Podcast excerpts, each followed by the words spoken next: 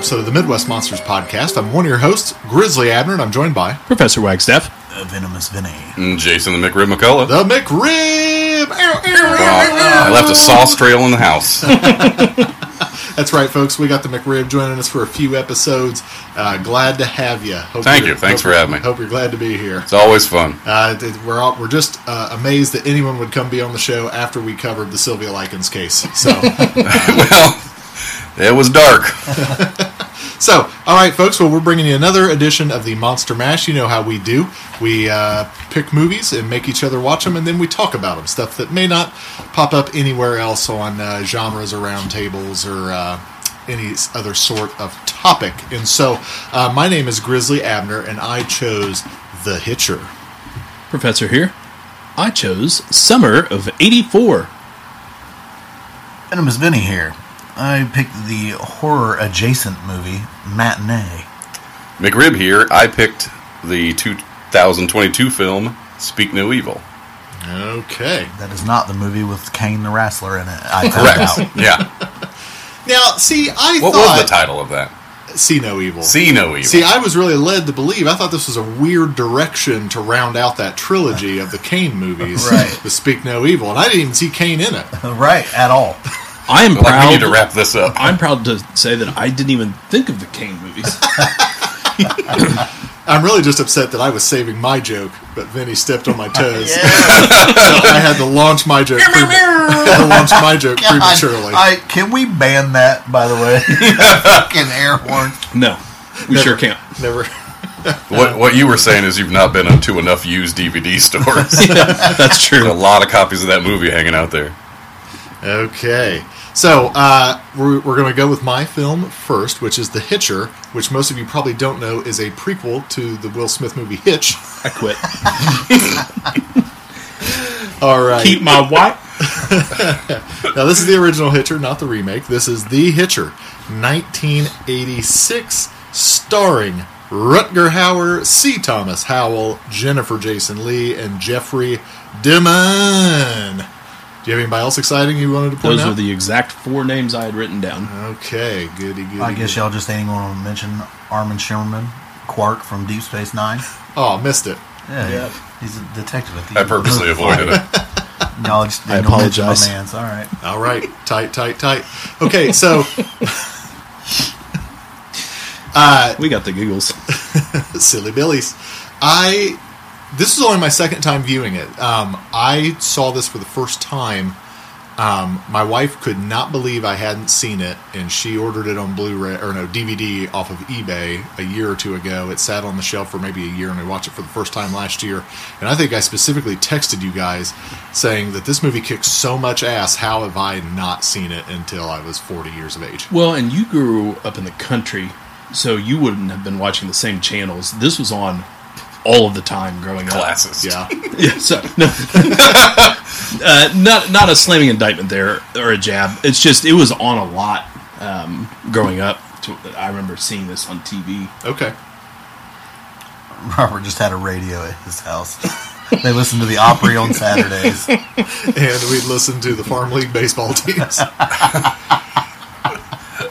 Sorry for speaking the truth. If I was lucky, I got to see Lawrence Welk on my grandma's television. Oh. what, what's you guys' history You kept with trying the to pop the bubble. I'm sorry, we're done here. Let it go. Uh, what's your history with the film? Uh, I had never seen it before. Really? Yeah, I'd never seen it. Uh, and as soon as I saw Rutger Hauer, I was like, "Oh, okay, I'm in." Being, being a kid of the '80s, you see Rutger Hauer. I watched this. Uh, I don't know, four or five times. I, it was. It wasn't a staple by any means, but it's always been on the shelf. Still have the VHS from when I was a kid. So Now you're. You're interesting in some conversations that I've had with you, but you collect on multiple platforms, don't you? yeah, Okay. Yeah. Yes. Because I remember when I offered some movies to you, you were like, "Oh, I've got it on VHS and DVD, but I don't have the Blu-ray." And I was like, "Wait, why, why do you have?" like, everybody's got their niche. I love the V. I love old VHS. So that's the that's the first place I go for it. And then if it's a good enough movie or something that I enjoy, then I'll I'll collect it on all those platforms. You know, I'm not like spending top dollar on it. I'll get the, get them cheap. you know, I think there, we can relate on that. Yeah. Oh yeah. uh, th- there is something to be said though. Like there are sometimes I'll pop in a Blu-ray, and I love the way the movie looks on Blu-ray, but I miss some of the special features that were on the DVD, like House of a Thousand Corpses. Yeah, up. Yeah, hundred percent. I mean that that that DVD is so much fun that by the time you get the Blu-ray, it's like, oh, your choice is to watch the movie or pick chapters. you know? You don't you don't get any tiny fuck to stump. no, none of that. Gotcha. I I, re- I remember that menu. well, shit the bed. Ring the bell. yeah, yeah. Okay, so uh, let's let's get let's get back to it here. The Hitcher. Um, you know, so it's a pretty basic setup, right? Uh, C. Thomas Howell is driving cross country for like a driving service, delivering a car to where he wants to go. Um, late rainy night, falling asleep at the wheel, sees a hitchhiker. What the hell? Why not pick him up? Maybe it'll help keep me awake. He's already he just weird vibes immediately. Like there's no I'm just teasing with you, or oh, this guy's just a, a, a trickster. You know, no, no, no. It it gets dark fast at the beginning, and it just it never lets up.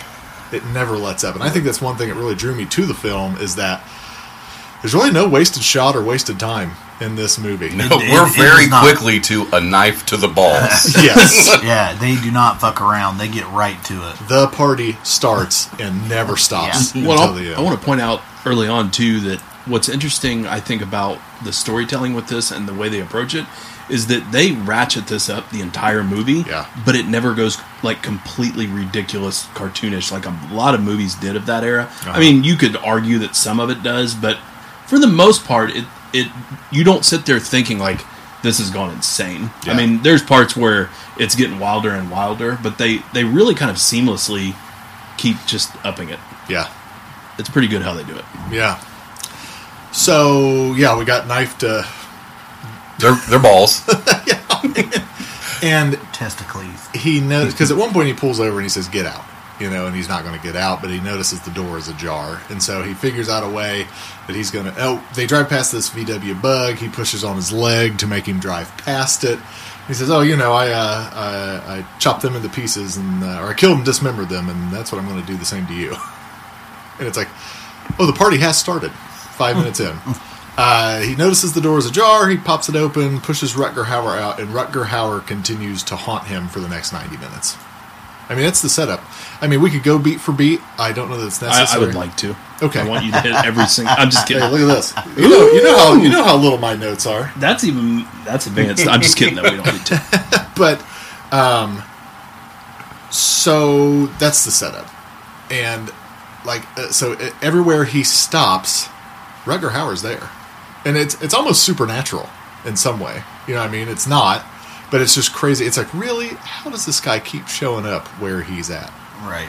Yeah, it's like it, it's really pulling from things that had been successful over the last like 15 years. There's a lot of duel to this, um, you know, with one guy chasing the other uh, out in this kind of just empty space uh, in the desert setting. Uh, but you also really kind of tap into a lot of the kind of how action movies had went on steroids by the mid 80s. Um, they weren't full blown until Die Hard really kind of encouraged the, the cash in on that with all the ripoffs, but it, it's really leaning into so many things that had grabbed audiences into kind of its own unique blend of it because it's still got uh, plenty of horror elements to it. Um, so it's not just a cat and mouse. It's not just an action movie. It's an interesting blend of it. yeah it it's genuinely scary I think Yeah. and it ebbs and flows a little bit. Like uh, when he finally gets rid of him, he's like the happiest he's ever been. He's got a new lease on life, yeah. and then bam, hits us. He, he pulls up behind that that station wagon with the that's pulling that boat, and all of a sudden he sees Rutger Hauer again, and then it's we're right back to where we started. and he's in the back seat with kids, and it's like, oh no! I was surprised after you, that initial back and forth how little dialogue there was within the first 30 minutes. Mm-hmm. Like, you, you would never in a movie now get that much time where there's not spoken dialogue. yeah. But I, I think that adds to by the creepiness of it. Sure, Yeah. sure. Yeah. You also not many horror movies you're going to get this many explosions in. Yeah. True. That's very Yeah. true. True. So obviously that family with the station wagon gets whacked. Then there's the abandoned gas station. Rutger Hauer hops in a truck, pops out of there, hits the gas pumps, throws a match, sets that on fire. Right, so we got an explosion there. Then this dude gets away again. He finds this diner, and there's a very nice girl working there who agrees to let him in and makes him a cheeseburger because it's the only thing she knows how to make, even though it's the morning. Jennifer Jason Lee. Um, and then he's eating french fries and he finds a finger in the french fries. It's like a band aid on your steak. Exactly like that. And didn't Jennifer Jason Lee also play Brody in Mallrats? Yes. oh man, that's a deep layered throwback. Oh shit! Um, So the uh This is where you hear the Windows power down sound. uh, the cops come because he calls the cops. He wants them to. He's he's in he's in desperate need, right? And Which one of the few times in a horror movie the phone actually works the first time you go to Right. it. right, right. Calls the cops. They show up. They're treating him as the hostile. They search him, and lo and behold, Rutger Hauer had placed the switchblade on him that he used to kill that family in the station wagon. Uh, so he's arrested. Um, he falls asleep in his cell, wakes up to the cell door open, and the cops are massacred all over the police station. And I mean, it's just, you're right. They keep ratcheting it up, and you're like, what the hell? It's very Terminator. Sure, sure, and like, yeah. And so, Vinny, as a first time view, were you surprised at how they kept escalating? Yes, and I was. It surprised me a lot along the way, just because it was darker than I thought it was going to be Yeah. earlier. Like, you're putting kids in jeopardy very early, and not only are they in jeopardy, they end up dead. They did. and that's early in the movie. Like Yeah. they're not teasing you with that. That's just straight out there. So it really sets the tone of this uh, this adversary being very evil. And and so yeah, there, it definitely adds a certain um, seriousness to it. Sure. early early on. sure. I like how no one's mentioned that our main character is wearing a, a coat in the middle of the desert. it gets cold there at night, Jason.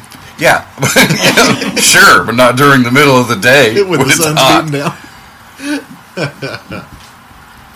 so, all right, he comes out, the massacre, he escapes into the desert. He finds some more cops. He kidnaps those cops with the gun.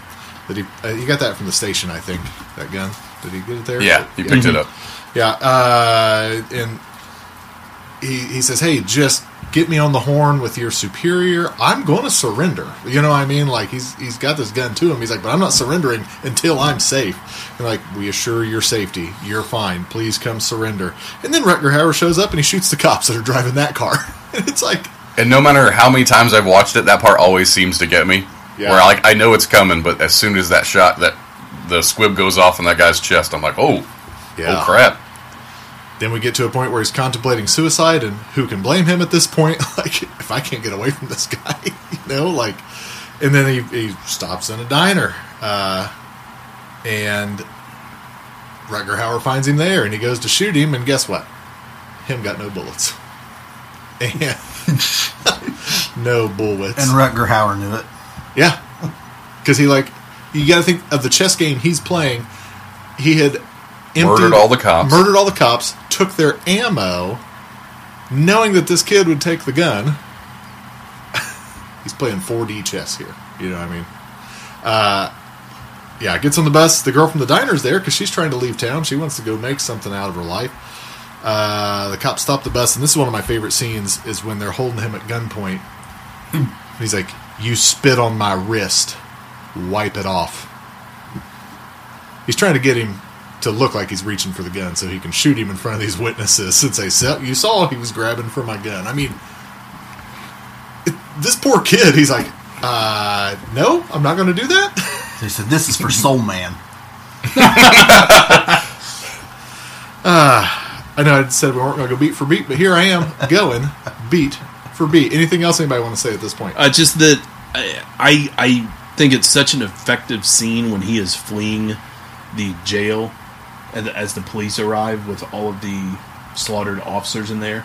Like you, I literally was watching that going, "Oh my god, you're gonna get smoked!" Like you're running out of here with a gun, and there, there's just blood is painted the walls in here. The way they do that, and the way he gets out into uh, the the desert setting there behind the jail, it's just a quick bam, bam, bam, bam, bam. None of it feels hard to believe. They they keep things grounded, but that's such a good sequence there where Yeah. you kind of see the horror in the jail and what's transpired there, but then the that kind of classic Hitchcock wrong man entrapped in the moment Yeah. element there. It's it's such a good sequence. It's a lot like Hannibal Lecter. He's always a step ahead, and this Rutger Hauer is always a step ahead. Yeah. But you, they don't. s- You, you, you, I mean, you know when you see it in the moment, but you're watching a scene that he's already set up, but you have no clue. Yeah, you and they, it's perfect. No behind the scenes. Yeah, Yeah. So you know he's connected with this gal. They um, oh now the helicopter is shoo- uh, chasing after them, and um, Rutger Hauer shoot the hitcher shoots down the helicopter. That's the one moment where it's like it's still semi believable, but I'm like, are we starting to jump the shark here? Yeah. They don't quite, but And then when the, the, the helicopter comes down, the cop cars smash into each other and they flip and oh. explode. it's such a badass sequence. It though, is. the way that it ends it. Yeah. I love anytime something big like that happens. Rugger Howard just drives off into the into Yeah. the desert. He's just like smoking his cigarette, like I'm cool. Which I wanted to bring that up. Like he's one of the top five cigarette smokers in any any film. Just the way it just barely hangs there. Yeah, it's, Yeah. it's been a long So time good. since I had a cigarette. Now he made me want one. Watching that, I was like, mm, damn fun.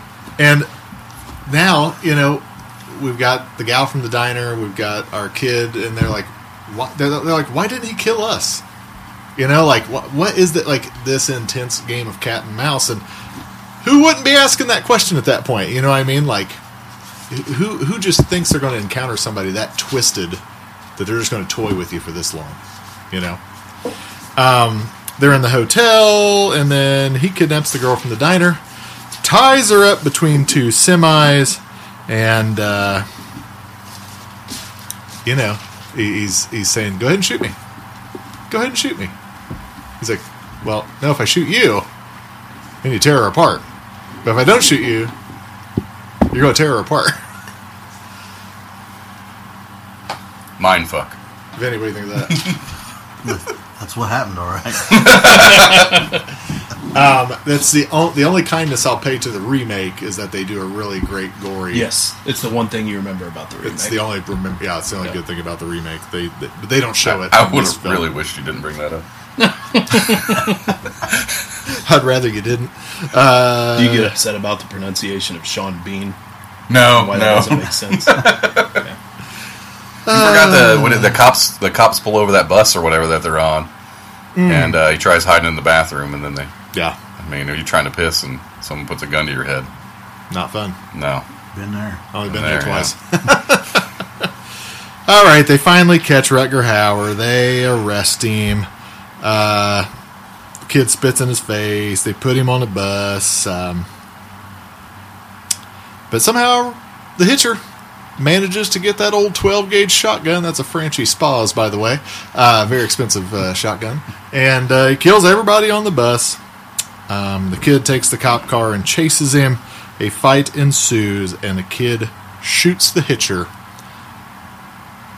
End scene. No explanation to why any of this was ever done.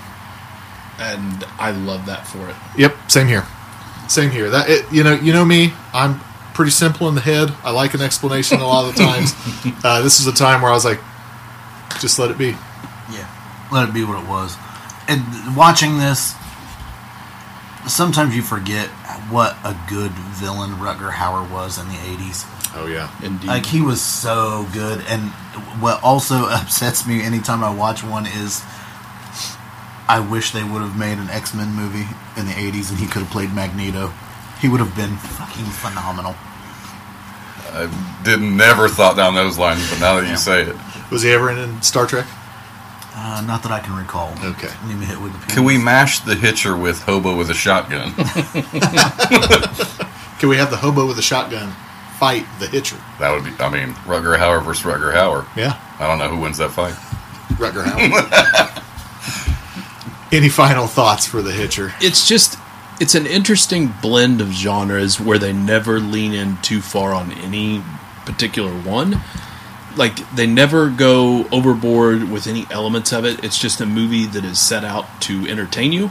Um, nine out of ten movies especially from this era would have had a backstory about how he did this this and this before being out and fleeing in the desert and, and there would have been a whole thing orchestrated around that. There's none of that and if you've ever driven in the desert in in any small stretch, you quickly realize how dangerous and isolated it is. And I know I brought this up on the show before, but that's an element of this that they don't harp on, but it's there. You get out on a stretch of road like this, um, and even in the modern era, you even with a remake, the cell phones aren't going to change much because they're really not going to reach much on a lot of that. So uh, I, I like that they do this kind of masterful dance around taking it up a notch as each act goes, but then at the end they give you the most simple ending. Yeah, They don't try and give you some crazy ass over the top situation. It's just a simple punctuation. come to find out, he wasn't held enough as a child. right. your, your standard problem, I guess. Yes. So, yeah, I like it, and you can see why this was so popular on cable because this is the kind of movie you flip by the channel and go, wait, Oh, ooh, I'm gonna oh, this one. ooh, I'm gonna keep, I'm gonna keep going with it because Yeah. they just keep kind of bleeding it out. So, good choice. I, I took it as even when I was younger, I thought he's the serial killer, and he's the only reason he's obsessed with him is because he was able to kick him out of the car, That pissed him and off. then and pissed him off. And it's as you go further further on, it's almost like Rutger Hauer wants him to win, but he's going to toy with him a little bit. And it, I, it's kind of like that serial killer that's done it so long that he finally just wants to, he wants someone to catch him, wants to die, or wants to be caught. That's the way I always took it. Yeah, that's fair. That's fair. Because yeah, he could have got away at any time. Yeah, there's one time he gives him the keys to the car and walks out of the that what is it uh, like a barn or whatever there the gas station whatever Yeah. it is. He Yeah. literally gives him the keys and then just disappears. Yeah, It's crazy. and they didn't show his vast network of underground tunnels with a bullet train, so he could get to these different spots at different times. So, yeah, the Hitcher. I gotta recommend it. Yeah, for sure. Absolutely. All right, very good. Okay, we are moving on to oh, quite the film here that uh, was chosen by the McRib. Uh, uh, Vinny already sunk my Kane see no evil joke, uh, so we're just going to roll. Uh, let the let the McRib here s- set the scene. All right. I'll make a rib. I picked Speak No Evil. It is from 2022. It is a Danish film um, from director Christian uh, Tafdrup. It's probably not how you say it, but that's how I'm going to say it. Uh, basic, Somewhere on the other side of the world, somebody's going. Jurgen Schneider. Damn Americans. uh, basic setup. On, hold on, Vinny's going to have an aneurysm. No, the Swedish chef down here is what got me.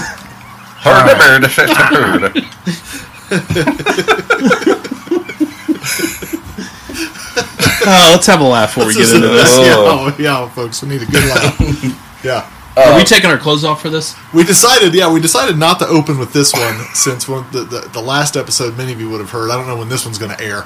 Would have been our Sylvia Likens episode. We just needed a breath of fresh air with the Hitcher and explosions before we talk about this one. All right, Uh, your basic setup you, you have uh, this couple uh, bjorn and louise and they're on vacation in italy and they meet another couple i can already feel the horrible horrible things that vinny's going to say basic to me setup. and they meet a couple named Patrick and Karen, and they hit it off. And uh, at the end of the vacation, they get Patrick or uh, Bjorn and Louise get a invitation in the mail to go visit this couple at their own home. Help me remember. Uh, Bjorn and his wife they live in Denmark. Yeah, and the Yes. other or, and the other ones are in Holland, if I remember correctly. Yes, yeah. Holland or Netherlands. And with both of these movies, this is where I'd be safe. I would never pick somebody up, and I would never take the invitation. I'd be like, "Yeah, they were nice." Not going. And overly friendly. Yeah. Overly friendly. Would you? Oh hell no. Yeah. No, I'm no. I'll, I'll I'll comment more as we get more into the things that happen. It's like I have known you ten minutes. Let's be best. It's friends. almost Right. like they're angling for some for the, the couples just to get it on. yeah. Yeah, they're, Uh, Like they, it's, it's swinger very. They yeah, definitely got that very swinger swinger vibe. vibe. My wife and I noticed you across the bar. Please don't wink at me again. hey, Vinny, tap his foot. Uh, are my are my nipples bumping the mic? Yeah, boy. So this was my fourth time watching it. I uh, actually texted the McRib and said, uh, "Thank you. My wife is divorcing me now over this film because we watched it." So uh, yeah, it's in. I don't. It's just weird.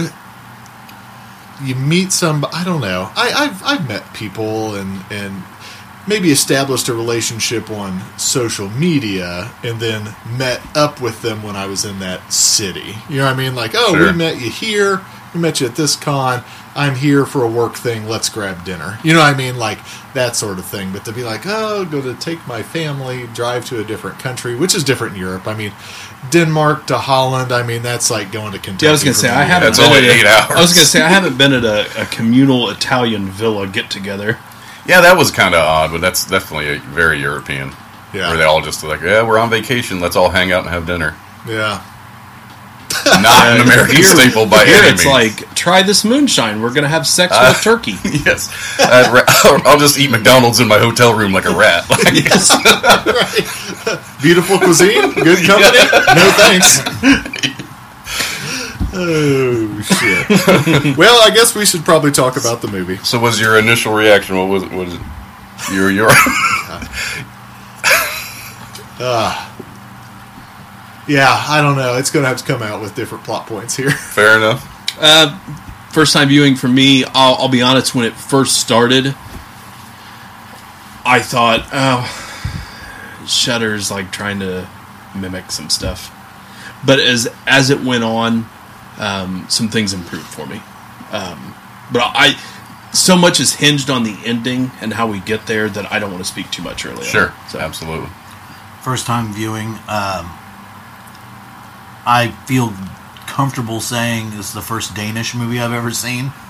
So I have said before on the show I do enjoy being exposed to different cultures and, and their view on what horror is and that kind of thing. So that's one thing about being on the show that I've always enjoyed. It's nothing I would I would seek out. Um, again, a lot of it hinges on the ending, and so I don't want to speak too much on it early.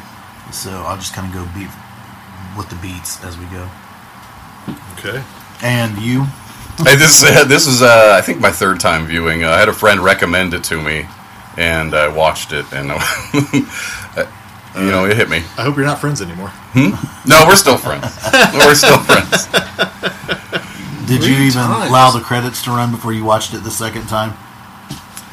just hit No, while the credits were running, my I took my pants off. I was gonna say were clothespins involved. All right. So anyway, I'm horny. Let's talk. Bjorn and Louise make the drive to to their home to their home to Patrick and Karen's home, and there's already you got weird vibes when they get there. Like uh, Louise is a vegetarian, but Yeah. Patrick just keeps ignoring it, and he keeps even at the dinner in Italy, he keeps saying, "Well, you eat fish. You're not. You're not really a vegetarian. You're a Episcopalian or whatever that is." that was that was on purpose. I wanted to say it. You're just making sure I'm paying attention. Yep, that's right. and so he just keeps it's, it's yeah, pescatarian. He keeps subtly trying to give her like he makes a he cre- he cooks a boar and feet and is like insistent that she tries the meat even though he knows she's vegetarian. So as they stay in the house, it's more and more weird things keep happening. Uh, like we could say they the couple Bjorn and Louise have sex and Patrick's watching them the kid the kid yells out for him but of course they're having sex so he ends up she ends up sleeping in the bed with patrick and Lu- or louise and he's naked so the obviously she's upset. Or patrick and karen my, my bad. So any thoughts up to this point? Well, and this is after they've gotten back from a dinner that they, as the guests, get stiffed with the bill. They Did that make you freak out? Oh, you better believe I was flipping tables in my own home over It's that. like this mother. yeah, and it was supposed to be like a fancy place and it's just like a roadside bar it's like where you and I met. yes yes and they've where you buy wild bill jerky and they have gotten they have gotten them to leave their child with a babysitter they've never met. Can we just uh, take a second here and point out how well done that scene is? Because they don't go too long with it or too overboard, but it is so uncomfortable. I'm a single guy. I don't even have kids, and I panicked. I was uh. like, "What the fuck? You don't even know these people, like, and you're leaving them with this." No, it's a series of bad decisions but none of them are too crazy. They're Right. all very familiar, no matter where you are in the world. You've went through some versions of these where you keep finding yourself in these situations where somebody's like kind of not recognizing social norms. It's uncomfortable, but it's not enough to make you freak out. Yeah. Until you add them up. Well, and that's the thing. It's it's it's like watching people who are too Midwest nice. You know what I mean? Like this is weird. I don't really like it, but hey, this is what they do here in the Netherlands. You know what I mean? Like uh, let's just go with it for now. Even as an. American viewer, you're like, well, maybe that's what happens in Europe. Yes, maybe that's exactly. what they're Maybe that's with. the custom here. Yeah. Right. And and I I say that knowing that two of the guys at the table don't roll that way. Wilson and Vinny will very vocally say, "I'm not doing that." Yeah. Uh, whereas myself, and part of that's because I'm I'm 6'3", 280 pounds. Like if I get in a bad situation, unless my throat's cut, I'm getting out of it. You know what I mean? so like I have that. that was his roundabout way of saying I would also smoke Rutger Hauer with a shotgun. I, I have this. I have a privilege of size that can get me out of situations. You know what I mean? But yeah, it's just. It, yeah, I, I could see in some of those spots where I'd have been like, yeah, I probably would have been a dipshit and just went with it. So, and they've got the radio up loud, and the, the guests keep asking, "Can you turn it down?" And they they basically ignore them. Uh, so this all culminates, and they're like, "Fuck this, we're getting out of here." The, and middle of the Yeah. night, bail until their daughter forgot her little stuffed fucking rabbit. My and, note, and I'd like to go on record and say, fuck that rabbit. my, Yeah. note, my note is that damn rabbit. Yeah. so they go back, and, and I'll go ahead and say it now. There's a moral to this story that I think is being told, and it's um, don't be a beta male cuck. I honestly think that's what this movie is telling you is this only happened because the husband's a bitch. Listen to your wife every once in a while. Yeah. right. And, and he, he doesn't listen to his wife because he's insecure in his own masculinity and Exactly. choices. Yes. Yeah. So it's interesting in that, that that is a very big point of this. And it's fascinating on the cultural landscape as we talk about toxic masculinity. But we also now, this film, it makes your point without Yes. saying, don't be a toxic male, Yes. but also don't be a bitch. Sure. Yes. Yeah, Yes. no, I, I thought it was an interesting kind of dance never thought between about the two brought that up. Where it's saying you can be instinctual and progressive. Yeah. Like, you don't need to roll over completely to make people happy. Yeah. Uh, when something's telling you internally, we're not safe. Yeah. And it starts straight from the beginning because they, they spot a mark at the dinner. Because they can tell, because the guy says, okay, we'll go, but we're not sitting with so and so and so and so again. And there they are sitting with those people. So these people can smell. even thought they about can that. smell That's a a mark point. from the beginning. He's already showing that he's weak. I'm glad you're on the podcast. That and was a good then point. and then when they that fucking rabbit's lost in Italy, and the husband goes to find it and runs into what's the guy's name? Patrick. Patrick. it's always Calls Patrick. him. Patrick gasses him up and is like, "Boy, you're a hero." You are a hero. And because this guy is such a fucking pussy, another man validating him and telling him what a man he is, he automatically lets all of his defenses down Yeah. for this guy. Oh, I like this guy. It's like, thanks, man. because Can he I makes you feel like a man. Yeah, because he's making him feel like a man. That's a Yeah. good point. And so each passing thing, because it's a test the entire time. Uh, the wife's in the shower, and Patrick just walks in and takes a piss while she's in the shower. Brushes his teeth. That's and- something that most men would walk in and say, "Hey, what the fuck." Yeah. My wife was in the fucking shower, man. So it's all these little things when he stiffs him on the bill just to see. Most people say, "Hey, man, fuck you. You invited me, man. I got foot the whole fucking bill." Yeah. But instead, he withdraws into himself and just bows his head and hands over his credit card. And Patrick's real quick on the. Oh, thank you, thank you. You know, he's very, very. Uh, Oh yeah. He's like, oh, did you want me to get this? Oh, thank oh, you. thank you, thank you. Yeah, yeah. yeah. So then we get So to what the point you do? now where they're ready. They leave, but they come back, and then there's this whole thing, and Patrick and his wife basically make him feel guilty for leaving, Yep. and they're very apologetic for what they did. And Today was going to be a great day. anybody with any fucking spine and what they've already been through would have said, "I accept the apology, but we're look, we're bouncing out." yeah. But instead, he's a wiener, so they stay, and then he goes out and has the, this field day where it gets him talking about his insecurities and takes him out to the the giant uh, like Quarry. stone quarry Yeah. and sh- just primal scream, just let out a primal scream. It's so out of the way, you know, it's so loud out here they can't hear. And he's, oh man, it's great.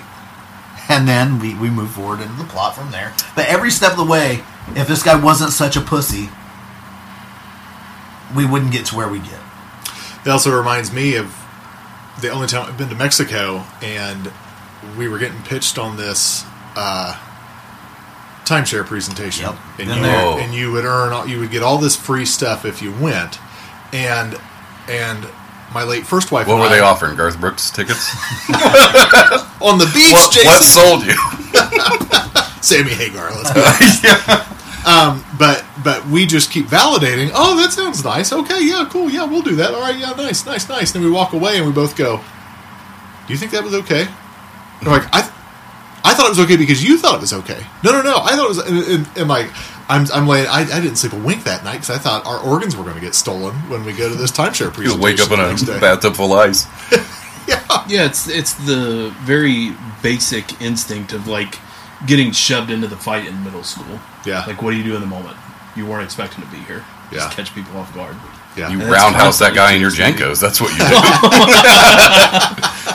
you wrap that chain wall around your fist. We did forget to mention that uh, they uh, that Patrick and uh, Karen have a son Abel. named Abel or Abel, whatever Abel. country yeah, you're was, from. Yeah, it was the weirdest. Yeah, they, they had weird pronunciations for a lot of things. Go ahead. and uh, he has a disease where he either doesn't have a tongue or his tongue's too small to be able to talk. Yeah. Yeah. Yeah. So he and he's a real like he won't move when they're at a, they're at a park and he's sitting at the bottom of the of the slide and he won't move to let the little girl go down. And uh, Patrick has to come over and is a complete asshole. That's another thing that's they think is that Louise thinks is weird. Like he's And a I complete think we've dick. been there too, where we've been with somebody and then seen how they are to their kid and be like, Yeah. what the fuck? Yeah, let's Yeah. not hang out with them anymore. Yeah. Yeah. Yeah. it's uh, My notes are just keeps getting worse. And only because they're letting it. Yeah. What the minute they said, "Oh no, this babysitter's fine," I'm gonna be like, "Nah, man, I'm, I'm not leaving my kid Yeah. with this guy that I've never met." No, Yeah. but instead he's such a wiener. Well, it'll probably be okay. Then we find out he's not a doctor. yeah. He lies about he, she Yeah. gets a cut on her hand and he's I'm not a doctor. Good thing we got a doctor here. Yeah. Uh, Like, oh, he tells people that because he's insecure. which is another another layer. So he can now now Bjorn can relate to him because he's also insecure, clearly. Mm-hmm. And now he's like, well, this guy's even lying about being a doctor. Even when they accepted insecure. the invitation, they only accepted that invitation because their friend said, Well, it would be rude not to. And so he doesn't want to be rude. Yeah. If that's the social norm, he, he, he should do it because that's what's expected of him. This whole movie is his fault for being a wiener. Yeah, it's like who knew European and Midwestern similar. we got to at least stop by. So yeah, so things things are heating up. So we're at the point where uh, pa- or, uh, Bjorn is looking around and he finds this little shack that has all sorts of weird pictures in it uh, of different of them with different families of Pat, Patrick and Karen with different families, and there's a different kid every time, and so that's really weird. And then he finds Abel drowned in the pool, After a big blow up. huge blow up. I mean, this kid like wailing every night. yeah. Just really weird. I, I want to hear your impersonation. of that. Is it a cat? That's just what he does. It makes him feel better. Whale sex. He's stimming right now. So so now now our uh, old boy finally grows a pair, and now it's his idea to leave. Mm-hmm. Get everybody out. Get everybody out of the house. Let's get the fuck out of here. We're leaving. We're leaving. No explanations. We're going. And they take off. And that that doesn't really work out either. Doesn't really work out. Does it? Nah, it just doesn't work out. Quick, let's get in the best tuck part mobile. about this is just watching your faces. Leading up to this, it's also interesting that um, they start bossing their their daughter around. Yeah. and that's when the wife's had enough. Yeah. Yeah, Patrick and his wife are now bossing the other couple's daughter around, like, mind your manners, do this or that. And the wife's like, uh, please don't correct my daughter. You know, please don't do this or that. And like, no, it's fine. And then when he finds the, the photos, you're like, oh my god, they're grooming this little girl to be their next decoy daughter. Yeah. Ah, ha. Jason, please, please. so after the car breaks down and they're you know they're forced to leave or whatever, they're trapped inside of Patrick's car, and here comes Yeah, you because know there's a Patrick lot of shows because the dad goes away to get a phone, but Patrick's Another been horrible with him the whole time exactly and got him ran off the road. So Patrick pulls up and says to the wife and kid, "Hey, he got a hold of me." And so Classic. they go get in his car. So by the time he gets back to his wife and kid, they're in the back of his car with his wife, and Patrick's like, "Get in the fucking car." what what a crazy tr- car ride anyways like it's so He's like, I'm going to go off the road in my car and just drive out into this field. And he's like, I'm going to go get help. Oh, there's a big muck trench that I have to wade through. And it's like, my God, this guy's nothing's going his way. So then the what was the babysitter's name? I'm sorry, I, I, can't, can't remember. remember He was a, it was a character's different name. He shows up and they they hold down the daughter and cut off her tongue With a pair of scissors, with a pair of scissors. pull her away from the parents, shut the door, and take him out to the quarry. These parents who give the weakest resistance to the situation ever.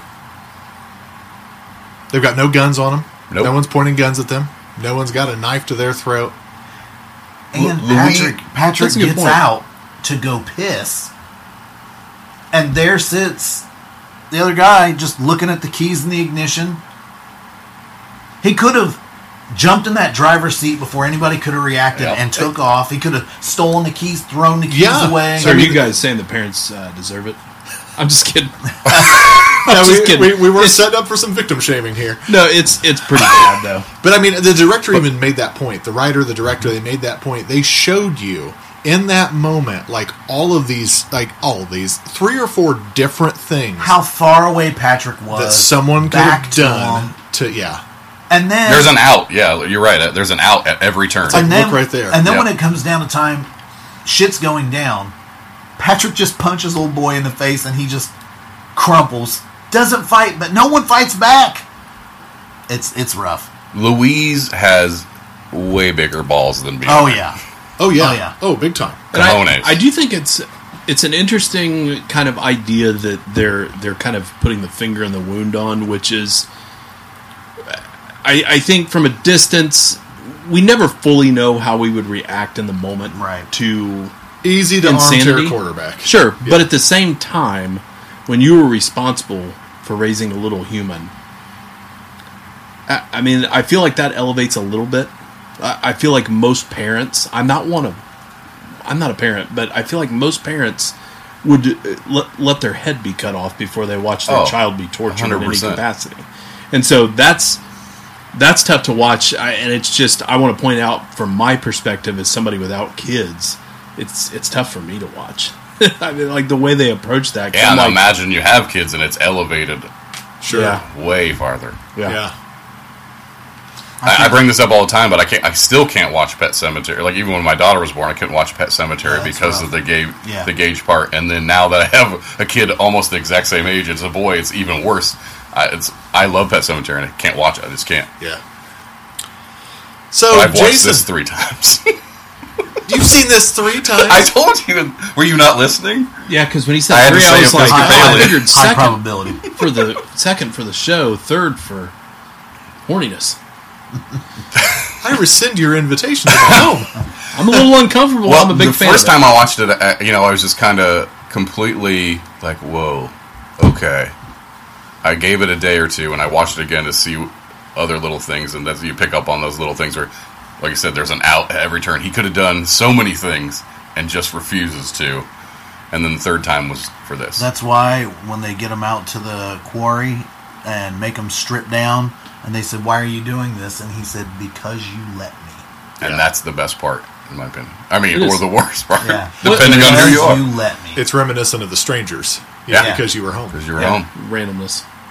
Um, I just want to point out, I, and we may go a little further with the punctuation on it, but what I think is interesting about this movie the most is the cautionary aspect of it. That used to be such a big element in horror that's kind of escaped us, and this is here. I feel like with this movie, when you watch this, this without beating you over the head of machismo and you need to to be an alpha male about things this just kind of points out like hey we're probably a little too comfortable with our cell phones while we travel and and being reliant on uh, resources that make things effortless for us and i know it's kind of a little deeper than that but at its core i think it's it's a very interesting angle of this movie that kind of subliminally plants that seed when you're traveling to go, hey, wait a minute. Maybe I shouldn't be so trusting of this or that in these settings. That goes back to our home invasion episode. It goes back to some of like of the episodes where we talked about what actually does scare us, and we we go we we return to this point that there are agreed upon social contracts that most of us abide by, Right. and then when you find someone who does not, they know how to see through. They've defined a mark, as Vinny would say, who is going to let too much shit go. Sure. Well, and it, it goes back to to, manipulate that. um, your example of when I think you were hiking in the woods. Oh, and and it kind of clicked. Like, Yeah. Oh, wait. If these people wanted to do something horrible, there's not much I could do in this setting. like six to eight dudes canoe by. Yeah, And and, like- so it's like we respect those social con- constructs you're mentioning, but in the settings where you put yourself, if you get somebody that doesn't acknowledge them, how quickly things can be lethal. Go sideways. It's an interesting angle of this that I, I really respect, and I think maybe because it's not made here, they don't beat you over the head. Well, you, they're making one right now. Oh, they're making yeah, I've got a one. note Yep. on that. I think I'll be Yeah. washing my hair that day. Yeah, James McAvoy, Yeah, yeah, which is, Oh. I mean, he's probably, I'm sure he's going to play Patrick. Blumhouse. Uh, Who, when they got, I thought, when they got taken out to the quarry, I thought, okay, they're just going to shoot him in this ditch and leave him or whatever, and then they just stone him to death, which is another layer that's just like, wow, brutal. brutal, death. It's tough. brutal. It's Yeah. tough to watch. Hard to watch. The end. Well, going back to your point real quickly, though, you know, anytime I'm talking self defense with people, I'm like, listen, you don't have to be Mr. Tactical Sheepdog. You know, you don't need to have all your crazy self defense shit on you at all times. Just be aware of your situation and surroundings. And this is a prime example of so many times that they were just just ignored that thing inside of them that says this probably isn't good. And I think I think that flips it on its head for at least maybe for American audiences is that usually here socially it's the guy who's responsible for your protection who's supposed to be keeping an eye on things and Bjorn is completely oblivious for the most part until it ramps up. Yeah. You just and upset- Louise is or uh, yeah, Louise is the one who's like, "Hey, something is wrong. yeah, what what's going on here? Yeah. We got to get the hell out of here." Yeah, for sure. Uh, for those of you listening at home, uh, Vinny just got so upset he left the room. Yeah. Well, He's a mess. Actually, he has a cold and he's having a coughing fit. He's actually being respectful to the listeners. So, uh, oh, he's back. Okay, good, good, good. Have you collected yourself? Yeah, it's a weird boner. Were you uh, were you googling cuck? I didn't want to cough in here. We told him you were so upset you left the, the episode. All right, final thoughts for. Did we fully give the punctuation on the ending? I mean, they stole the daughter, killed the couple. Yep. Then, And then oh, they're- and then, And then, and then they have the they have the daughter, and they're they're, they're grooming another couple. they're back. Yeah, they go back to the She's same got her tongue cut off, and she can't tell any tales. And Same resort. here we go Italy. again. You got to expect that maybe the people who run that resort are in on the game a little bit too at this point. You got to keep seeing them show up with a different kid every time. Yeah, yeah. You, so you get some like hostile vibes. I let my wife watch this movie, and I don't know why, but she was like, her at the end, she's shocked, but like she's like, that's why our kids will never have a babysitter. That's not our parents. and I was like, that's what you got from it. That's your, that's your takeaway. Okay. Your well, final thoughts, Vinny? Uh. So there was definitely.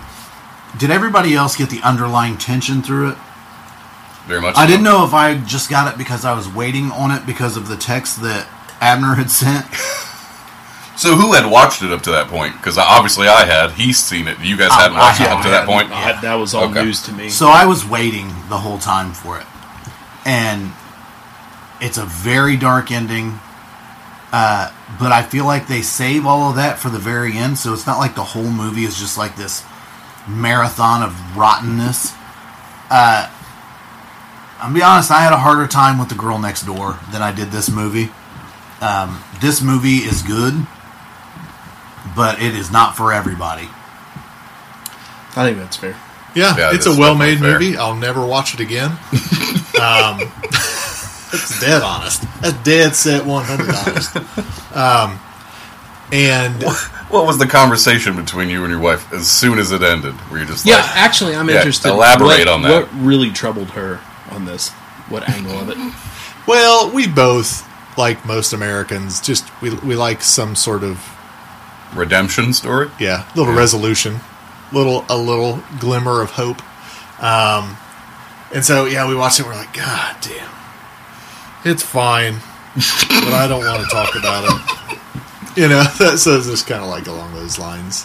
And I think that's why I like it because you don't usually get that at the end of uh, you know in the horror genre. You just don't get that. to. Yeah. So I think Well, that what's hits. interesting too, it, it's any when we get it these days, it's usually European.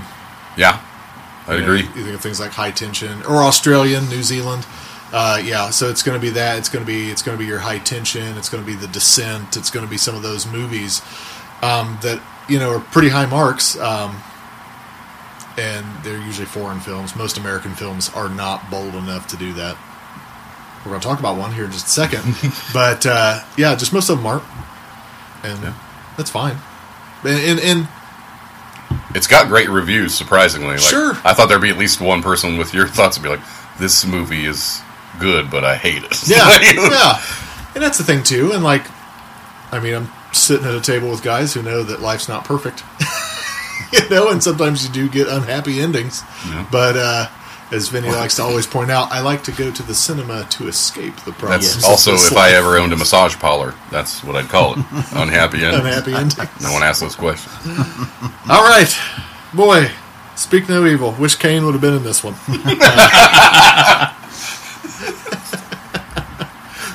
All right, shall we move on?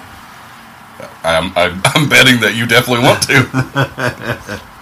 Uh, we will move on to my pick, Summer of '84, released in 2018. This came from the same directing trio that also did Turbo Kid three years earlier. Uh, we're gonna. I'm gonna attempt to do the names here. Francois Simard, Anouk Whissell, and Johan Carl Whissell. I may have butchered that. I'm reading my handwriting here. Uh, this is a young cast core, mostly uh, with experience in TV work, which we will not go through. Uh, Rich Sommer was actually in The Devil Wears Prada, Mad Men, um, and he's playing the main suspected villain. And then uh, the other name of note, Jason Gray Stanford. Uh, he was in Monk. He has also played um some other notable things, but he's playing Davey's dad. Um, real quick before I jump into the plot, had anybody seen this movie uh, ahead of time? So we had Grizz had seen it. I had not. I had not. Okay. I had scrolled past it on Netflix, but had never never watched it. Yeah. So this Or is, um, I think, kind of the easy angle is to assume that this is just Stranger Things cash in, um, which some of that is fair, but it's also really leaning into Stand by Me vibes and kind of coming of age with a group of friends. Uh, so I just want to clarify that as uh, before we jump into it. So we open the movie um, with a kind of introduction on a paper route um, with a young boy delivering papers through his neighborhood. This is something that will play a part in the very end of the movie as well, and kind of how we approach the beginning. Um, was it Ipswich, Oregon, uh, Cape May in 1984, where uh, we have uh, teenage boys that have disappeared. I think a total of 13 over the last decade, but they have not been connected. Uh, four young friends are our main core cast and Davey Armstrong, Dale Woody Woodsworth, and Tommy Eats Easton Eaton, and Curtis Farraday. And so we kind of do the traditional setup, and um, we show kind of the journey that we have these young guys coming of age together. They've got their tree house where they're taking shots, trying uh, liquor out there. They're talking about girls, um, and also we've got the crush on the former babysitter Nikki, which will play a part in the movie as we go along. Um, Davey is our main character. Um, he is very curious with different topics, conspiracy kind of based, aliens. Um, He's got all of his weekly world news Yep. articles tacked up on the wall. demons, and he's also grown interested in all of the missing kids over the last number of years. And we kind of really work the first act not only as we watch the four friends navigate youth in their treehouse and and all of the things that make those kind of movies entertaining, but we also begin to suspect uh, that the neighbor uh, Wayne Mackey, who is a cop, is responsible for these missing children, and so they really start to ramp this up early on in the movie, and I want to give a shout out to kind of respecting the intelligence of the audience because they don't go exhausted with the details on it. They kind of just go beat for beat quick with this, and they jump into it. Where the kid on the milk box is one that he is convinced that he saw at Mackey's place uh, recently, and then we also play in uh, the babysitter that I mentioned, the former babysitter Nikki, um, who is moving soon, and she is starting to warm up to Davey. And so you kind of have the groundwork laid for that classic coming of age story, but also against the backdrop of the always enticing scenario of a local serial killer in the area that's kind of making the environment very entertaining. Uh, thoughts on the setup? Big Burbs vibes. Ooh, yes. Big Okay. Burbs vibes. Absolutely. Oh, I like. The, I get the Stranger Things the link that you're, giving, but that that music. I love the synth music, and it, it has a real '80s vibe, which is great because obviously it's summer '84 better.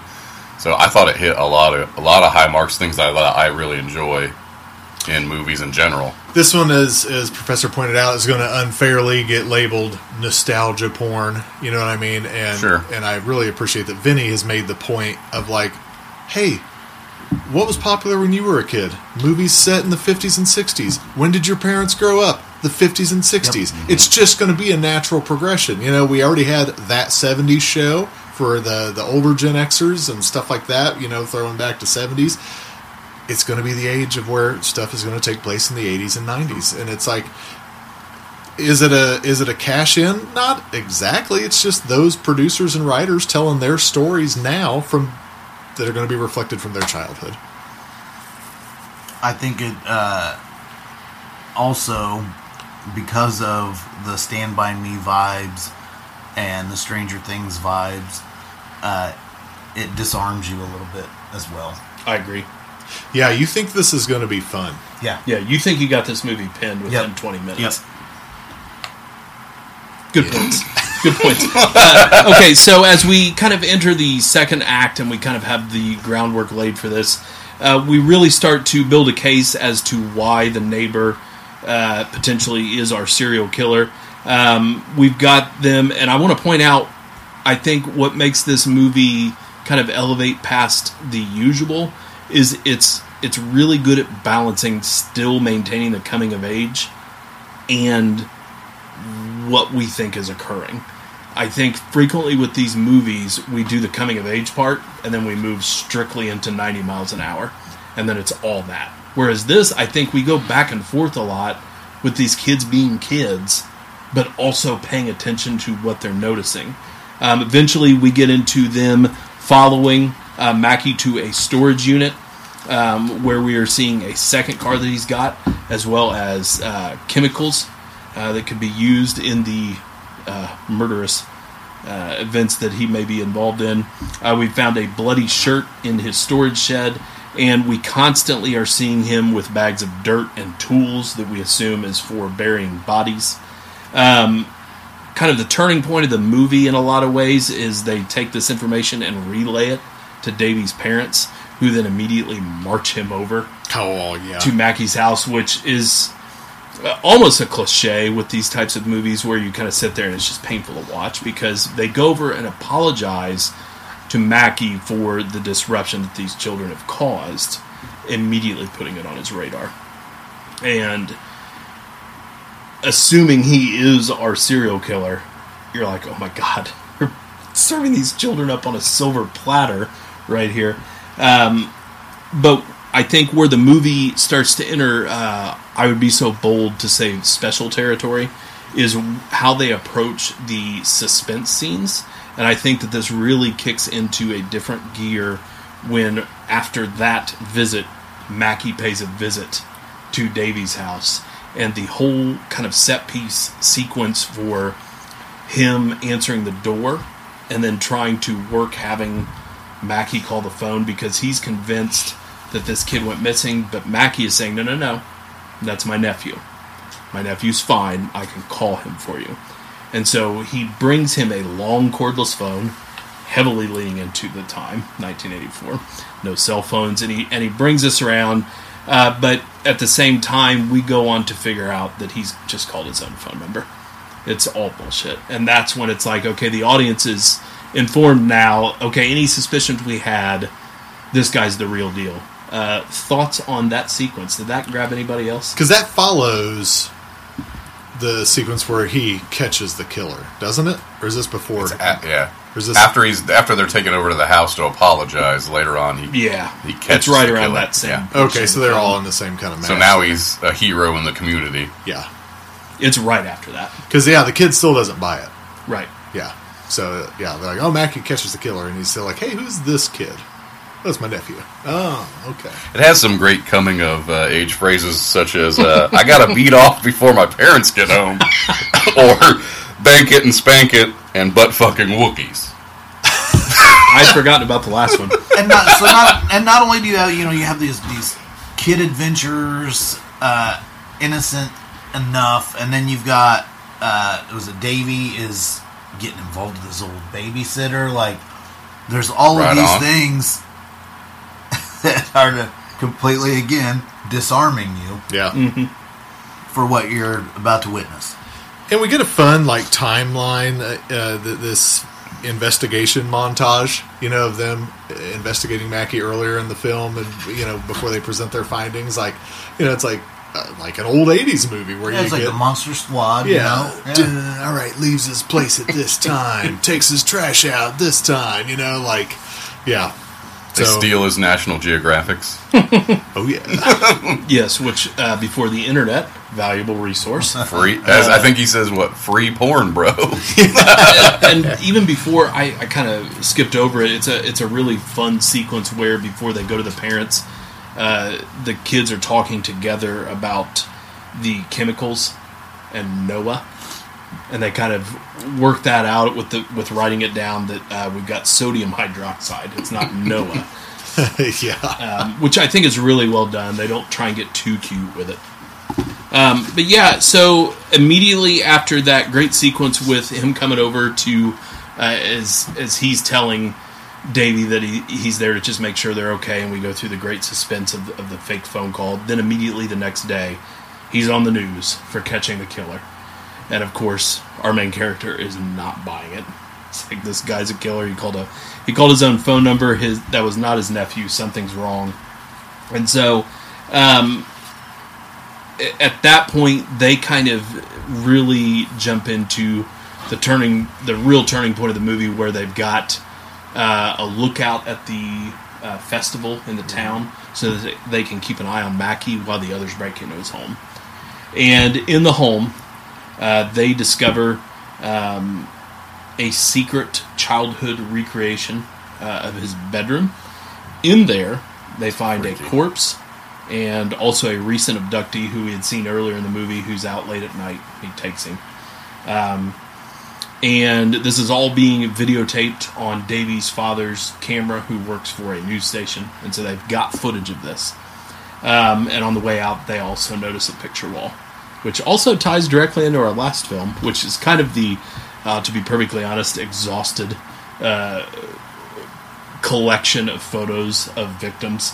Uh, he's got pictures all over the wall of these different families of people he has taken these kids from, and Davey's one of them. So Davey knows I'm in deep shit. Uh, they go to the cops with this footage, uh, who immediately and a living victim, right? yeah, the recent yeah. abductee. Right. And they they take the footage to the police, who immediately go out after Mackie, who is on the loose. So then we settle in uh, for the evening with Davey and his friend, who are staying. Uh, he's staying over with him that night, and we come to find out Mackie, when he went on the loose, went into the attic, and there is a great sequence with that ladder folding down. Because I'll be honest, the first time I watched this, I didn't connect that he had been there ahead of time. Yeah. I was just like, oh, this is a little. We're, we're kind of jumping the shark here, but uh, with with this viewing, it kind of clicked. Okay, he was getting ahead of that. Um, so now I will say there I do have one problem with the movie, and it's about to be right here. Uh, Mackie comes down, and it's very scary. They do it really well in the movie when he enters the room. You know it's coming, and it's still spooky as shit when he enters.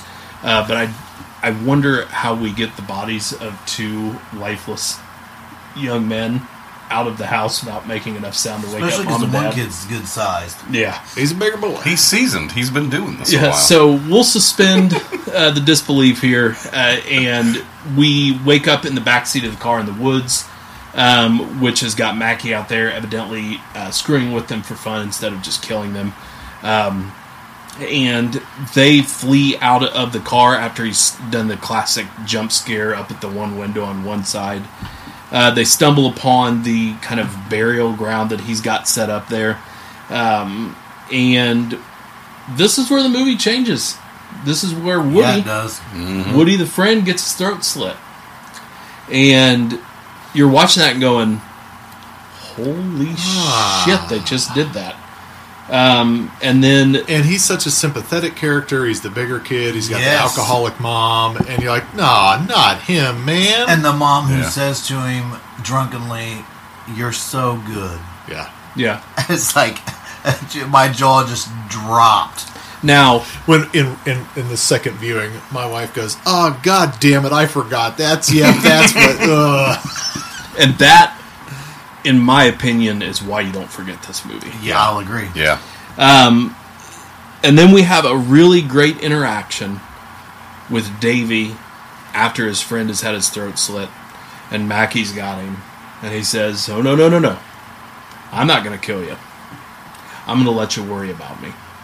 I'm going to let you look over your shoulder forever." Um, so, thoughts on the change of tone and events here from everybody on this? I'm curious what you Totally guys. unexpected. yeah. Yeah, I loved I loved that that him when he was in his face and said, you know, killing you is not good enough. I, that I, that would put my put a McRib stamp right on the movie right there. That's where I was like, that's that was great. I like that they tied in too that the kids are playing the game Manhunt throughout the throughout the entire movie, That's a good point. and then they go to that island, and he's like, "We're going to play manhunt for real," and then cuts that guy's throat. Yeah. Yeah, totally unexpected. Too real, dog. Totally unexpected. Like, and, and a complete tonal shift in an instant. Yeah, it was funny because I remember remembering this movie, but I didn't remember that ending. And uh, Carrie's cousin gave it to us on Blu-ray, and I was like, "Oh, sweet, summer of '84." She's like, "Yeah." and I was like, "Oh yeah, I remember really liking this one." And we got to that end, I was like, "That's why I kind of blocked part of this out of my brain." I'm glad you phrased it that way because I want to point out uh, when discussing this movie and for listeners, I think the reason that happens is how we get there is so good that this doesn't spoil that. It's seamless. Yeah. I think the suspense and the coming of age angles of this are so well done, especially for an independent movie, that the bummer ending doesn't spoil the movie Yeah. for you. Like to where you can go back and watch it. It's not ideal, but this, like the last movie, I want to point out, and I say this because I didn't want to say it twice. We need storytelling like this because if there's not any honesty in storytelling, why do we watch movies? Yeah. If it, we know it's going to be perfect and happy every single time, it's not as entertaining. No. And so when we know that there's something at stake because people have the nuts enough to take a sympathetic character and slit his throat for you at the end after all this buildup, I do think that in the greater scheme of things for movie watching, that's important, especially in this day and age where there's less and less of that. Yeah. And so I just I wanted to make sure we covered this movie at some point because I thought it was um, exceptionally well done with the coming of age and suspense for us for an independent movie. And Turbo Kid was a blast. Oh yeah. Oh, love this Turbo Kid. trio needs more attention. Give them more money. Let them keep making movies. But I'll, I'll just wrap it up real quick. Uh, we bookend the movie in a mirrored approach with the paper route again. Uh, this time the tree house is being thrown out, which I hadn't picked up on the first time I watched this. That's what they're shoveling out to the curb with the brother. The tree house is done. Childhood is different. They're not making eye contact. Old friends are not looking at each other. Manhunt is canceled. yeah. Till Uh, further notice. Nikki is leaving with her family as she waves goodbye, and now the paper has Mackie still on the loose. And I just I love that they had the nuts to not give you the ending they wanted that you wanted. One other thing I'll say too, the what's the actor that played Mackie? Rich Sommer. I mean, he's in Mad Men, he's in Glow, and like he's always Oh, like he's always like, like a likable. He's the of- shitty husband in Glow. Yeah, yeah, he's not likable at that point. Yeah, right. But in Mad Men, he's one of the only likable characters in Mad Men. But it's like he's just kind of a, a timid, kind of laid back kind of guy, and like, and he plays that in this, and then you're like, oh, he's got some chops. Yeah. Yeah, when I saw him, I was like, I didn't. You, I, and I think that's part of disarming the audience in the first place. is, oh, he's probably not the killer. Like, Yeah. This is a red herring. He's very wholesome. Yeah. Yeah. Yeah, I'm glad you picked it because I Awesome. I was hoping we'd cover it on the show at some Yeah. point. Yeah, I'd recommend it too, for sure. Yeah, I ordered it shortly after I watched it because I didn't have a copy of it. So Nice. Yeah, and to clarify, the first time I watched this, about ten minutes in, like we've kind of referenced, I thought I had it all figured out, and I was like, oh, heavy synth score, four kids riding bikes around the neighborhood. Oh, this is clearly a you know just cashing in on that but this is so much more than that this is really good independent filmmaking um, and i can remember even with the depressing ending i walked out on a high Yeah. because it was the suspense was so effective in this and it's one of those movies where i did notes afterwards but even on this repeat viewing i didn't write down a lot because i was just so focused on watching it's just entertaining from start to finish so yeah th- i recommend this to anybody even the casual viewer yeah, for sure, for sure. Awesome. Glad it, glad it was enjoyed. Yeah. I loved it. All right, round rounding third and heading home, looking at the venomous Vinny. Well, folks, I went a different direction. But a good one.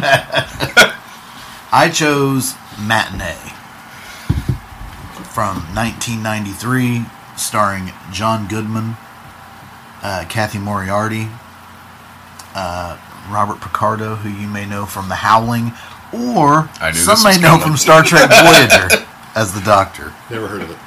Every time we do a Joe Dante movie, this is going to happen. And you better Yes. not leave Dick Miller off of that Uh, yes, Dick Miller, that guy, Dick Miller.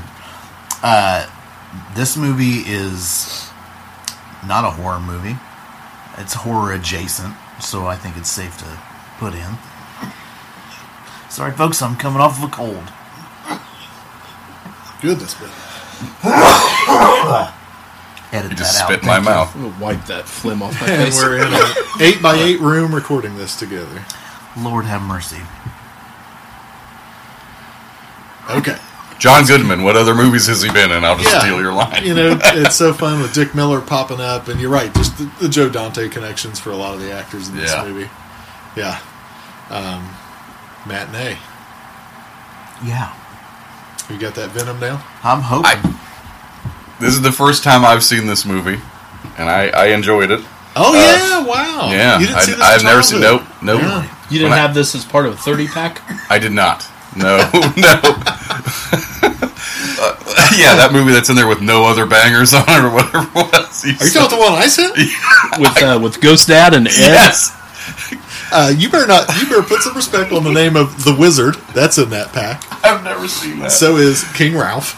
okay, all right. All right. That's, I wouldn't call that a banger, though. Yeah, I was going to say, we have not This guy's like, banger yet. name some banger movies. King Ralph. No one's ever said that. But definitely the Wizard. I mean, the Wizard slaps. Never seen it. Really? Yeah. Have you seen the Wizard? Yes, Okay. good time. Okay. All right. We've got one banger. Is that the pinball movie? Uh, no, uh, it is a video game movie though. It's where they actually debuted Super Mario Brothers three. It's got Nerd. Kevin Arnold in it, doesn't it? Fred Savage. And future musician Jenny Lewis. Yep. so matinee. All right. I've I've I'm, I've caught my breath now.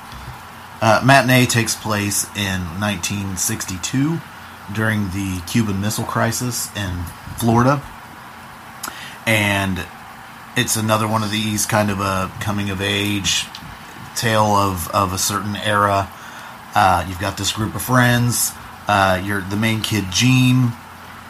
He is the son of a, is he a naval or air force officer? I think Air Force.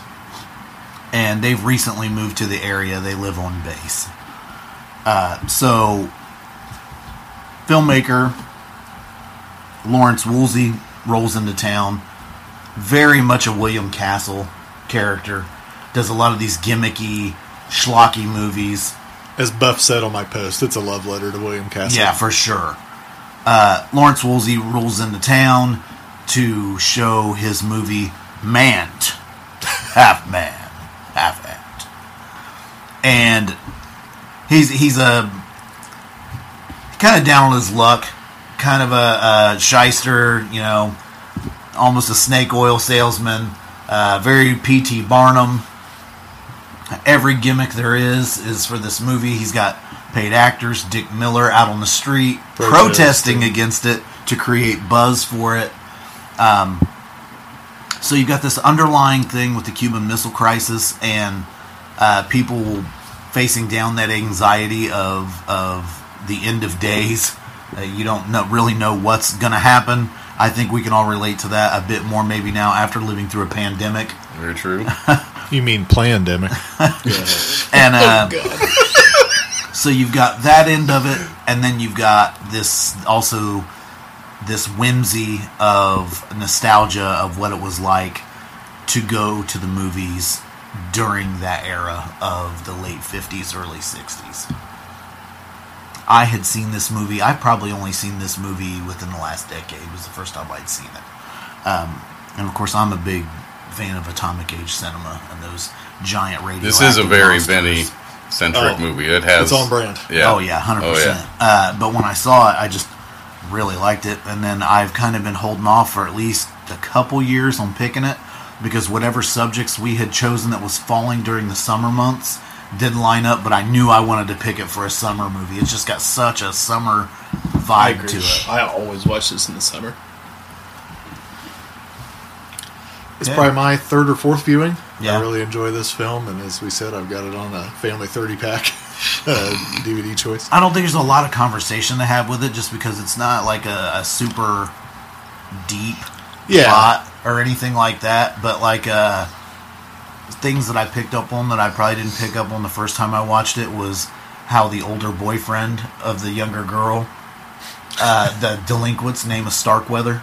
Oh, Yeah, that jumped out this time. Yeah, I didn't. I paid no attention to that the last time. The I same had time he it. popped up, I was like, "Oh, there's poor man's John Travolta." But yeah, the character's last name is Starkweather. Um, Referenced quite often on this podcast. Yes, yeah, yes. can't get away from the guy. That's unfortunate.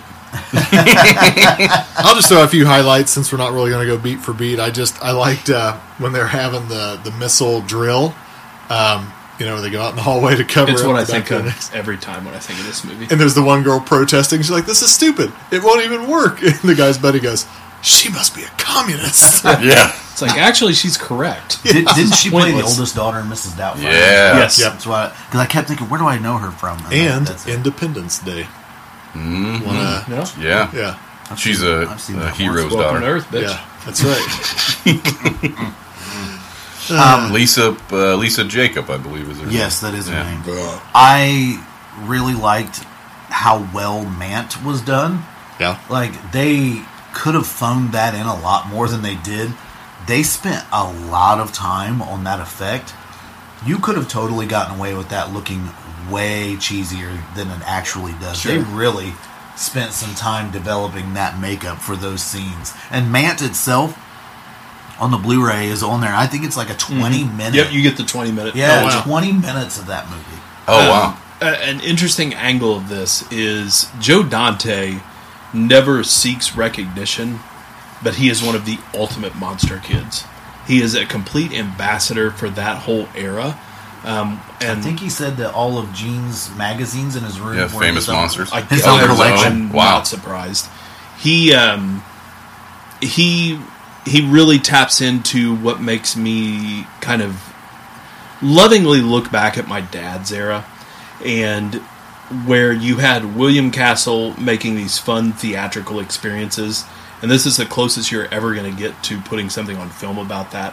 It's not directly saying it's him, but it's leaning into clearly what he did.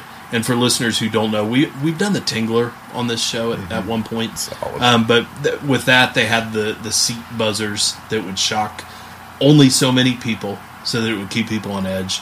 Uh, House of the Haunt, House on Haunted Hill had skeletons that would come flying down on pulleys through the theater. Uh, he was a showman, and this really leans into that without using his name, but it's clearly William about Castle. William Castle. Yeah. And at the same time, it takes this moment in time, and so for somebody like me, this movie is really entertaining because it kind of intersects so many things that I find enjoyable in movies. That whole era of filmmaking, uh, being a monster kid, but also history, and and the angles of what you know kids used to go through at that moment in time when the fear was, you know, like with the Cuban Missile Crisis. I mean, you can talk to your parents. Most of our parents went through the drills where they would get under their under their desk, Oh, and. I can even remember at a younger age hearing about that and going, "What the hell would that do?" and so That's I, how I felt during tornado drills when they had us doing the Yeah. Yeah, thing. we had earthquake drills in in elementary school. It's like get on your desk. Well, that's not going to stop this giant beam from crushing me. But thank you. Right. And so it really kind of has a lot of different things going for it, and all with the stamp, the kind of auteur love with Joe Dante that is in the fabric of this movie. And so it's like, even if you don't find some of those things interesting, it's an entertaining movie just simply because of who's making it. Um, it, it really leans heavily into that stuff. And This movie did not do well commercially. Yeah. Joe Dante said that originally they were supposed to have an, other investors, and Universal fronted them some money. Well, then the people who were supposed to come in with the money flaked and didn't. So Universal had a choice. Do you just go ahead and bankroll the rest of it? Now it's your movie and you put it out, or you just eat the money you put up front? So they make the movie. Dante said, My idea for this movie was more of like a Miramax movie, where you open it in a few theaters here, a few theaters there. Eventually, word of mouth comes around, Build and it buzz. generates its, its own buzz and success. Whereas Universal was still very much in that old model of giant opening weekend. And then, of course, when it doesn't perform well that giant opening weekend, then your distribution suffers, et cetera, et cetera. And that's kind of what uh, this was a victim of. Yeah. I enjoyed the little humor here and there, like when Woolsey gets the kid asks for his autograph, like he recognizes him, and then he realizes he's, he thinks he's Alfred Hitchcock, yeah, which was that was great. Or even in Mant when he's with the the dentist is like, I know you're an ant, but you didn't have a single cavity. Just I really like the part where the kids ask him about why making movies, etc., and he tells that story about uh, woolly mammoth cave art and like killing the woolly. They do mammoth. that animation spot. Yeah, they do Yeah. that little animation spot on the wall. He's like, "Congratulations, this is your first movie." You know what I mean? Like, you went out and you killed a woolly mammoth, but you want to tell your friends about it. And if you want to tell your friends about it, you're going to make some art on the wall. That way, it stands out because you have done something big here. And I was like, "That is movie magic." I do like how they capture those movies of that era. Explained everything. They just they you know they didn't just let you try to figure it out. They Yeah. like told you exactly what was going on. and you know what's going to happen next. um, I also like too because I uh, just listened to a big series on Davy Crockett. Um, when they go to the movie that day, his That's little a sentence no one's ever said. Not since 1953. leave it to the mystical hillbilly. um, yeah, I just finished a four part podcast on Davy Crockett, but um, when they go to the movie theater, his little brother, he's got his cowboy hat and his chaps, and he's wearing a Davy Crockett shirt, and it's reflective of uh, the Fess Parker films that they did with Disney, and just how it was like. I think those came out in the 50s, but then they brought them back in the 60s and like eh, through the 70s. Like they just kept bringing, and everyone. That's how everyone came to love Davy Crockett. And there's so much merchandise from that era of all this Davy Crockett stuff, and it's just fun that it pops up that his What's brother- next on your podcast agenda? Agenda Johnny Appleseed or what? Fort Wayne, Indiana. Put some respect on his name, please. Uh, John Chapman, Great great grandfather of Dog Chapman. Dog. Professor's uh, having a moment over here. I got I got getting, uh, surprise ads. He's uh, he's over here watching Fess Parker movies. I got a question for you. How quickly after the fallout do you go straight to humping? Minutes. we got to start. Well, we're the last ones. We better get it on right now. Where was that movie theater guy who has that bomb shelter built that the kids get trapped in? Uh, how was he planning on changing the water on that goldfish for all this time? uh, Vinny, he is harvesting that goldfish for food. um, yeah. So just building on that William Castle bit, uh, for for maybe folks listening who don't know, it's just all these things that you add into the film. As Professor brought up with the Tingler, but in this movie they use the seat buzz. They got sparks happening. There's uh, rumbling in the theater. There's smoke, and the, someone comes out in a bug costume. And so these are things that people used to do Yeah. in theaters back in the day to to make it 4D. And I wish there was more of that. I know, honestly. yeah, Oh absolutely. yeah, Yeah. and and it, I think it was also a direct result of uh, competing with television to get people to get out of their houses and actually go to theaters. There was a bit um, when Independence Day came out. There used to be a theater in Richmond called the Danbury Theater, and I remember going to see the premiere of Independence Day, and they had hired people to stand in the lobby. Um, like sci-fi cosplayers, but I mean, we say cosplay, but this was 1994, right? So cosplay wasn't a big thing. So you had people like in, you had a guy dressed as like a space marine from Aliens. You, you know, these guys with just these big futuristic guns. And even though that had nothing to do with Independence Day, as a 12 year old kid, it was amazing. And they weren't even like in the theater, like in the movie while you were watching it. They were just in the lobby, and it was just a Was that a better experience than getting hit in the back of the head with a hot dog at Rocky Horror Picture Show? Yes, absolutely, absolutely, yeah. So yeah, I, I, some of it, as you said, there could stand to be a little more of this kind of stuff. Oh, absolutely. I wish there was a ton. You know, I love. Like I said, I've never seen this movie before, and it, it really kind of like, oh, that's it's nice. I like that. You know, made me made me feel good inside. It's just a modern tie-in, but think about you know this Barbie movie that just came out, and some of the bigger theaters Oh, got like go. Barbie boxes, like packages. Mm-hmm. How many people have you seen taking pictures with that? Yeah. like. And like even today, there were these people all dressed in pink when we were going to see the horror movie. They were there to see Barbie, and all they could take a picture with was the movie poster outside. But, I mean, think about the the buzz, the excitement. You know what I mean? Like if you Yep. could do anything with some of these things, That just I just saw two days ago someone on Facebook Marketplace selling one of those boxes because they stole it from the theater for three hundred dollars. Who's got a house big enough to put for it? Oh, that's great. That's great. Anywho, You he mentioned the Barbie movie and Plandemic in the same. I, uh, a Davy Crockett podcast. long story short, I recommend this movie. This is a fun movie. Uh, again, it's one that I spend in the summer. It's a per- to me, it's a perfect summer movie, and you can watch this with the kids. I mean, Yeah. this is It's fun. playful, and it's it's a good time. And of course, John Goodman's really good in this movie. He is. I love wrapping up at the end and uh, and when they're just mesmerized with everything he's done because he, he drops the bomb in the movie and they all think the bomb has fallen for real. Yeah, uh, and that's how they get to the shelter et cetera et cetera. But uh, I love when like they're just walking away and they're just all astounded and, and John Goodman looks at the kid and he goes you think grown-ups know what they're doing they're just making it up as they go along like you are Ain't that the truth? it Very really true. is Very It true. That is a heartbreaking reality, usually discovered somewhere in your mid to late 20s. yeah Like, holy shit, nobody knows what they're no doing. No one has any idea the So- only thing I'm upset about is we don't get Galligator. Exactly. There's still time. Alligator would be great. a female alligator person who smashes pumpkins. Galligator. Oh God, Get it? You a-hole. Smashes watermelons, my bad. Can we can we get out of here now? Are we done? Let's land the plane here. He's like, I don't have enough references in here. I got to get a Gallagher. Yeah, when we mention Gallagher, it's time to wipe down the bar.